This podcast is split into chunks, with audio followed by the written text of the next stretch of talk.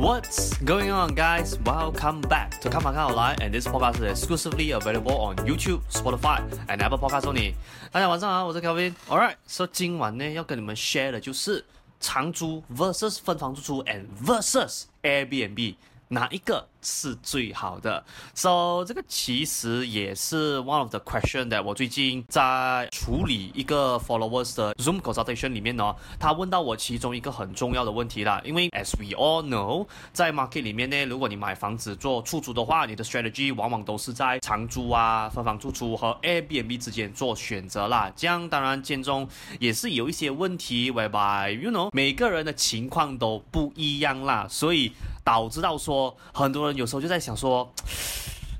这样我到底选哪一个比较好嘞？坦白讲一句啦，三个不一样的出租策略哦，他们都有各自的 pros and cons。所以今天的这一个 episode 呢，算是一个比较深入的讲解啦，让你们去知道说到底长租啊、分房出租和 Airbnb 他们这三个个别的 pros and cons 是什么？这样。对于你本身应该要选哪一个哦？我今天在 episode 的比较后面的 part，我会给你们一些小小的 advice 啊。这样当然，whether or not 这个东西到底适不适用于在你的情况，我不知道。我只是 at least 啦，希望说我可以提出一个 reference point，你可以去做参考。这样 at least 你就可以大概有个方向知道说，哦。这三个我到底要选哪一个比较好啦？Before 我们 deep dive into 今天的这个 topic 之前呢，先让我们进入一段小小的广告 session，然后等一下我们再倒回来啦。Good news, guys！So 我最近呢刚发布了我最新写的 Zero to Hero 房地产投资的 ebook 啦。So 我写这本书的主要目的呢，其实是为了要帮助更多 first home buyer and also first time property investor 啦，去用更加容易的方式了解关系到房地产这个领域的 knowledge 哦。这样我在这本 ebook 里面呢，主要有有 cover 了房地产四个 aspect 的东西啦。第一个就是你买房之前必须要做好的基础准备工作。第二个就是房屋贷款的知识。再来第三是房地产的 basic knowledge。再来第四就是 property investment。你在你的策略布局上面，我会给你一些小小的 tips 哦。So 我在这个一部里面有 cover 到的 topic，就好比如 freehold、leasehold，还有 private lease 等等地契之间的差别。再来就是我有在这一本一部里面 share 给你的一个 formula，就是你可以这样子 based on 你现在的薪水去计算出你可以负担到多少钱的房屋贷款啦。再来第三，this has been one of the most requested topic that has been requested to written in this ebook，那个就是 refinance。And yes, I do know most of you guys do heard the goods and bad things about refinance. No matter 是在 online 还是 offline 都好，but 我在这本 ebook 里面呢。是以一个非常之中立的方式去跟你解释到底什么是 refinance， 这样 refinance 在什么样的情况下，and also 在什么样的产品，我们去运用它会来的说会比较适合一些些咯。So 这一些内容呢，也只是我一部上面的一个冰山一角的内容而已，OK？因为我这本一部总共有两百面，两百多面这么厚啦，所以。如果你是讲说内容的话，肯定不只是 cover 这三个 topic 而已咯。So for those of you out there，如果是讲说你有兴趣，OK，要拿到这一本 ebook 的话，非常简单，我已经把那个 ebook 的 download link 放在这个 video 下面的 description box 了，OK，So 你只需要点击那个 link 进去，and fill in some details that the system is required，然后你就可以免费下载这一本 ebook，开始你的 property learning journey 了啦。Alright，So yeah。这个 plugin ads 就先到这边，So guys，let us get back to tonight's main show 啦。OK，first up，我要跟你们大概解释一下啦。Exactly 哦，如果说遇到这些问题的 followers 啊，他们 exactly 是这样子去跟我 describe 他们的情况。其实我大概去总结了一下啦。多数人来找我，when 他们 approach 我 about 就是，诶，到底我应该要在长租啊、分房住宿和 Airbnb 怎么去做选择的话啦，我看到大多数的人哦，都跟我讲说，他们希望让他们投资的房地产哦，是以 Airbnb 为主要的出租策略，因为他们本身是觉得说啦，长租不是说不好，只不过说它的租金哦，可能刚好啊，只可以 cover 到那月供金额的百分之八十而已，这样当然啦。我们作为一个 investor 或者是一个 regular human being 都好的话，我们都希望可以拿到更高 ROI 的方法，或者是我们希望可以透过一些方式，可以把我们房子的 ROI 再提高一些些嘛，对不对？当然有一小部分的人呢、他们也是有考虑过分房出租，可是它的 ROI 本身来讲的话是不错的，但是他们也有另一部分是觉得说，哇，太多租客要管了，可能会 handle 不到这么多人呐、而且哦，也有些人哦，因为工作比较忙的关系，他可能没有办法亲自下手去管理他的 Airbnb uni 啦，所以他们就 somehow 在 confuse 想说，how exactly 要去解决这个问题呢？And also 到底啦，面对种种这样子的情况哦，应该是要选长租、分房出租还是 Airbnb 会比较好？So first up，我觉得我们应该要先去探讨一下啦，到底长租啊、分房出租和 Airbnb 这三者啦，个别他们的 pros and cons 是什么？像第一个长租来讲的话啦，它的方式非常之简单，就是你把你的房子整间出租给你的一个人、一对租客或者是一个家庭咯。In short 来讲呢，就是你会面对的是一个单一的顾客群诶。这样再来第二个就是哦，它管理来讲啊是最轻松的，因为你只需要应付一个顾客群而已嘛。你整间 unit 哦，它是一的一个人、一对租客。或者是可能一个 family 住在里面的，所以你就不会需要 handle 太多不一样的人群。当然啦，这两个哦，虽然说是它的优点，但是它的缺点呢，就是它的租金哦，相对来讲啦，就没有好像分房出租和 Airbnb 那么高。因为这种方式哦，我们多数啦，我们的 bare minimum requirement 哦，是 aim for 租金至少啊要 cover 得到哦房子月供的百分之八十，as long 他有做到。这一个 requirement 来讲的话啦。基本上哦，在我们眼里就已经是觉得很 OK 了的。再来第二个呢，就是分房出租。说分房出租呢，其实它的优点呢，就是你把一间房子里面个别的房间呢，分别出租给几组不一样的租客。打个比方啦，今天如果你本身是一间三房公寓来讲的话哦，你就可以把三间房间哦，个别出租给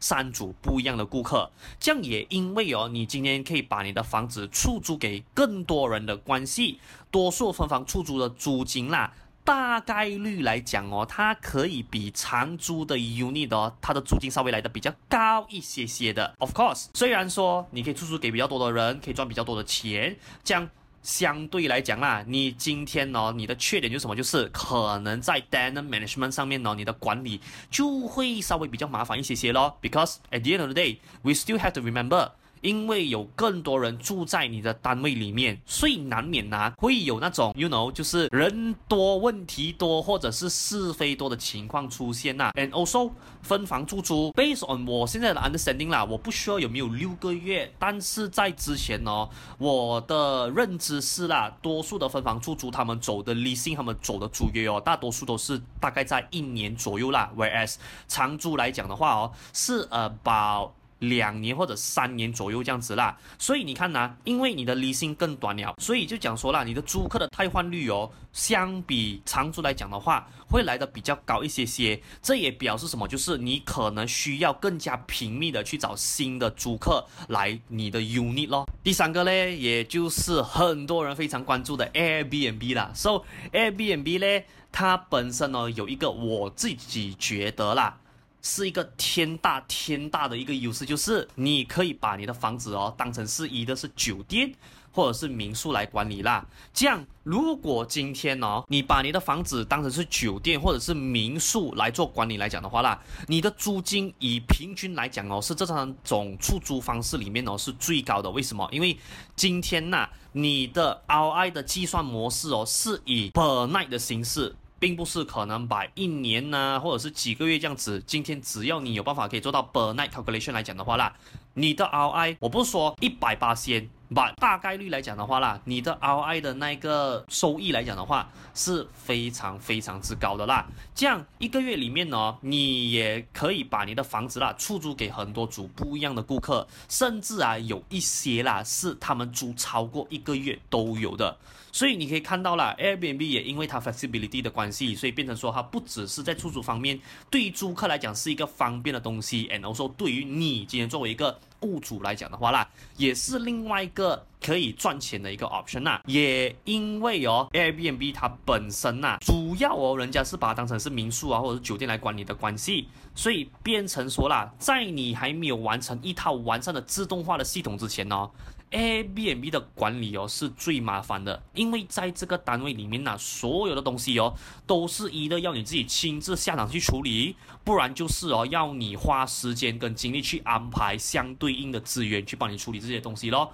And also 啦，你必须要记得啊，in order 你要以 Airbnb 的方式拿到高的租金来讲的话哦，你房子的 occupancy rate 很重要。这样要是说啦，你房子的 occupancy rate 太低的话哦。你那整个月的那个租金啦，有可能啊，我不说一定啊，吧，有可能啊，是比长租的租金哦还来得更低的。所以 Airbnb 的房子哦，是更加需要你啦，买在一个有 high moving population 的地点，来一的就是有很多学生来这边上课啊，它有提供很多就业的机会，吸引更多人来这边上班，或者是 maybe even 游客等等这样子的东西。像这一些呢，就是。Airbnb 啊，长租和分房出租，他们三个彼此之间的 pros and cons 哦。这样接下来啦，我们就要讨论到底你应该要选哪一个嘞？我本身的看法会是啦，与其你三选一哦，你不如把它当成是一个阶段性的成长，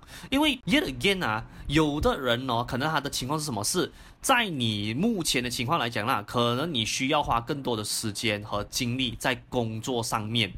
这样我本身觉得啦，如果你是这样子的情况来讲的话，你就先用长租的方式去出租你的屋子先哦。因为长租在这种情况下来讲的话啦，它是最省时、最省力的，而且啦，只要长租的租金哦可以 cover 到月供金额的百分之八十来讲的话啦，基本上你已经是赚钱了的，因为。银行贷款的利息哦，是租金帮你去 offset 掉。然后你贴的那个十八星或者甚至是二十八星都好的话啦，那个是你的母金，所以稳到最后啦，你的房子一的是你卖掉，或者甚至是你可能 refund 回来来讲的话哦，这一笔本金的钱还是要会回到你的口袋的，所以你就把它当成是一个 for saving 这样子咯。这样稳等到说啦，你学到了更多呃出租的 skill set，你同时可以承担比较高风险的出租策略和有多余的时间精力以后啦，再慢慢去 explore 一个是分房出租，或者是 Airbnb 的 option 咯。这样第二个，我本身觉得啊，每一间房子哦是要至少啦有两个哦出租策略给你做选择。这样为什么我觉得这个东西很重要啊？是因为有其中一个原因啊，为什么很多人之前投资房地产会赚不到钱，就是哦房子的设计啦，它太过于 focus 在单一的出租策略，比如讲说学区房啊。旅游产业，多数这种地方哦，只有一个来游客啊，或者是去那边 short vac 的那一些 local 哦，他们才会需要到去那边租房子来住。当这个单一的住客群呐、啊，他被抽走了过后哦。基本上就没有其他的人哦会想要租你的房子了的，因为 perhaps 可能你的那个房子的 location 它太过于在那个旅游区的那个地点位置里面，变成说它距离那一些我们讲说有 provide 工作机会的那些地方来讲的话，可能就太远了，满足不到他们的需求。这样再来啦，为什么我会本身觉得哦，长租一定要成为你房子出租策略的最后一道防线呢？其实很简单的，因为。这个啊是最最最最最基本的出租方式。这样如果说啦，那个地区里面的房子哦，它的长租的租金啊，现在啊，我们都可以看到至少能 cover 到月供金额的百分之八十的话啦，多数情况下啊，如果你把这个房子 convert 去分房出租，或者是说你做 Airbnb 来讲的话啦，它的租金也不会差到哪里去的，因为。你最基本的那个出租方式哦，你们都有在那边。这样，你 convert 过去做分房或者是做 Airbnb 的话，大致上是不会有太大的问题的啦。所以哦，房子至少要有两个出租策略哦。其实啦，最主要原因是什么？是它要为了帮你对冲掉其他出租策略上面的一些风险和它本身存在的一些劣势咯。All right, so yeah，就差不多。我觉得我们可以 wrap up 今天这个 episode 啦。这样 before 真正 wrap up 之前呢，我觉得也可以。是时候跟你们做一个小小的总结啦。就像我刚刚讲到的咯，今天这个 topic 哦，其实我想表达的东西是啦，与其你去做所谓的三选一哦，不如挑一个策略，对于你目前的情况来讲是最适合的选择就好了的。因为我常常讲的那一句话呢，就是哦，我甘愿你们今天拿少赚一点哦，也不要让你们一毛钱都赚不到。是，我知道 Airbnb 的租金，它的 ROI 是很吸引人，是没错啦。但是，假如今天哦，你没有一个自动化的系统帮你管理，甚至是啦，你也没有掌握正确管理 Airbnb 的方式的话啦，你做 Airbnb 收到的租金哦，有可能呢，比长租的方式来讲哦，可能来的低很多的。那你不如啦。乖乖的，先把房子哦，以长租的方式出租出去先，确保你收到的租金可以 at least 啦 cover 你月供金额的百分之八十左右，然后再慢慢用你空档的时间和精力哦，去学其他出租的方式，难道不是更好咩？And also 第二个，我常常强调的。房地产投资哦，它是很长的一条学习之路，这也代表说啦，很多东西哦是要你一步一步慢慢来的。这样当然，对于其他投资方式我不知道啦，但是要是你问我房地产来讲的话，我坦白讲一句啦，我知道外面有一些很 expert 的呃从业人员，我管他是 agent 也好，还是他自称他自己是 guru 都好的话啦，他会嘛将把房地产投资哦包装到就是哦哇，你有很多 shortcut 的路线可以走，然后可以一步登天这样子。But to be fairly honest with you 啦，我去接触过这么多 senior investor、experienced investor，而且我有一些老板，他们本身哦，真的是靠房地产投资赚了很多钱的人呐、我从他们的经历哦，总结了一句话，就是我们时常，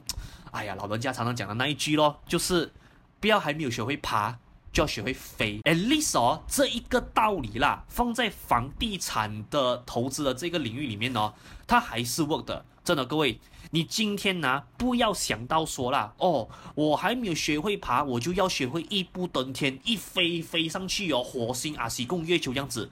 Please，你不要做这种事情，东西都是一步一步慢慢来的。人家嘲笑你说，哎呀，你赚钱的方式比我慢啊，还是什么之类的，不用去理人家。最重要的是什么事？你今天要看回自己，就是，诶，我所做的这些策略是不是符合我的风险承担能力？是不是有符合到我的目标就可以聊的。这个不是一个哦，跟人家比赛跑，比谁快的百米赛跑啊！这个是要让你自己 build 出一个 portfolio 是哦，有符合到你需求的一样东西。再来第三个啦，也是今天最后一个，我希望给到大家的 advice 就是哦，尤其在房地产投资啊，我觉得哦，真的，你必须要先学会怎么先保本先。在想着说怎么去增值啦，因为就像我刚刚讲到的咯，很多人哦，对于投资的关键是哦哦，一旦我投我把钱拿放进去过后哦，我就要他马上帮我 ten x 我的本钱。Yet again，我不是说做不到，但是还是像我刚刚所讲的咯，不要还没学会爬之前就要学会飞啦。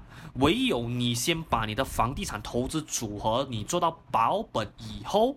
你再想办法怎么样让它帮你增值。我觉得这样子的方式哦，对于大多数人来讲的话，才比较轻松啦。OK，以上这一些呢，就是今天这个 episode 要 share 给你们的内容啦。So，如果说你喜欢今天这个 episode 的话，please do help me like and also share today's video out 啦。And also after 你听完今天这整期 episode 过后哦，顺便在这个 video 下面的 comment section 留言，让我知道一下你本身的感想是如何啦。这样当然，yet again，no matter 你的想法与我相同与否都没关系，你都可以把你的感想留言在下方的这个 comment section 啊。So that 我可以通过你的 point of view，可能看到不一样的世界，或者是 perhaps 我会学到一些新的东西。也说不定的。And do of course，如果你本身刚好啦是在 Spotify 或者是 Apple Podcast 收听今天这个 episode 来讲的话，啊、可能就要你辛苦一点点的啦。如果你要 leave any comments 的话，就必须要你先过来我的 YouTube 这边，然后把你的这些感想全部写在啊、呃、这个 video 下方的 comment section 咯。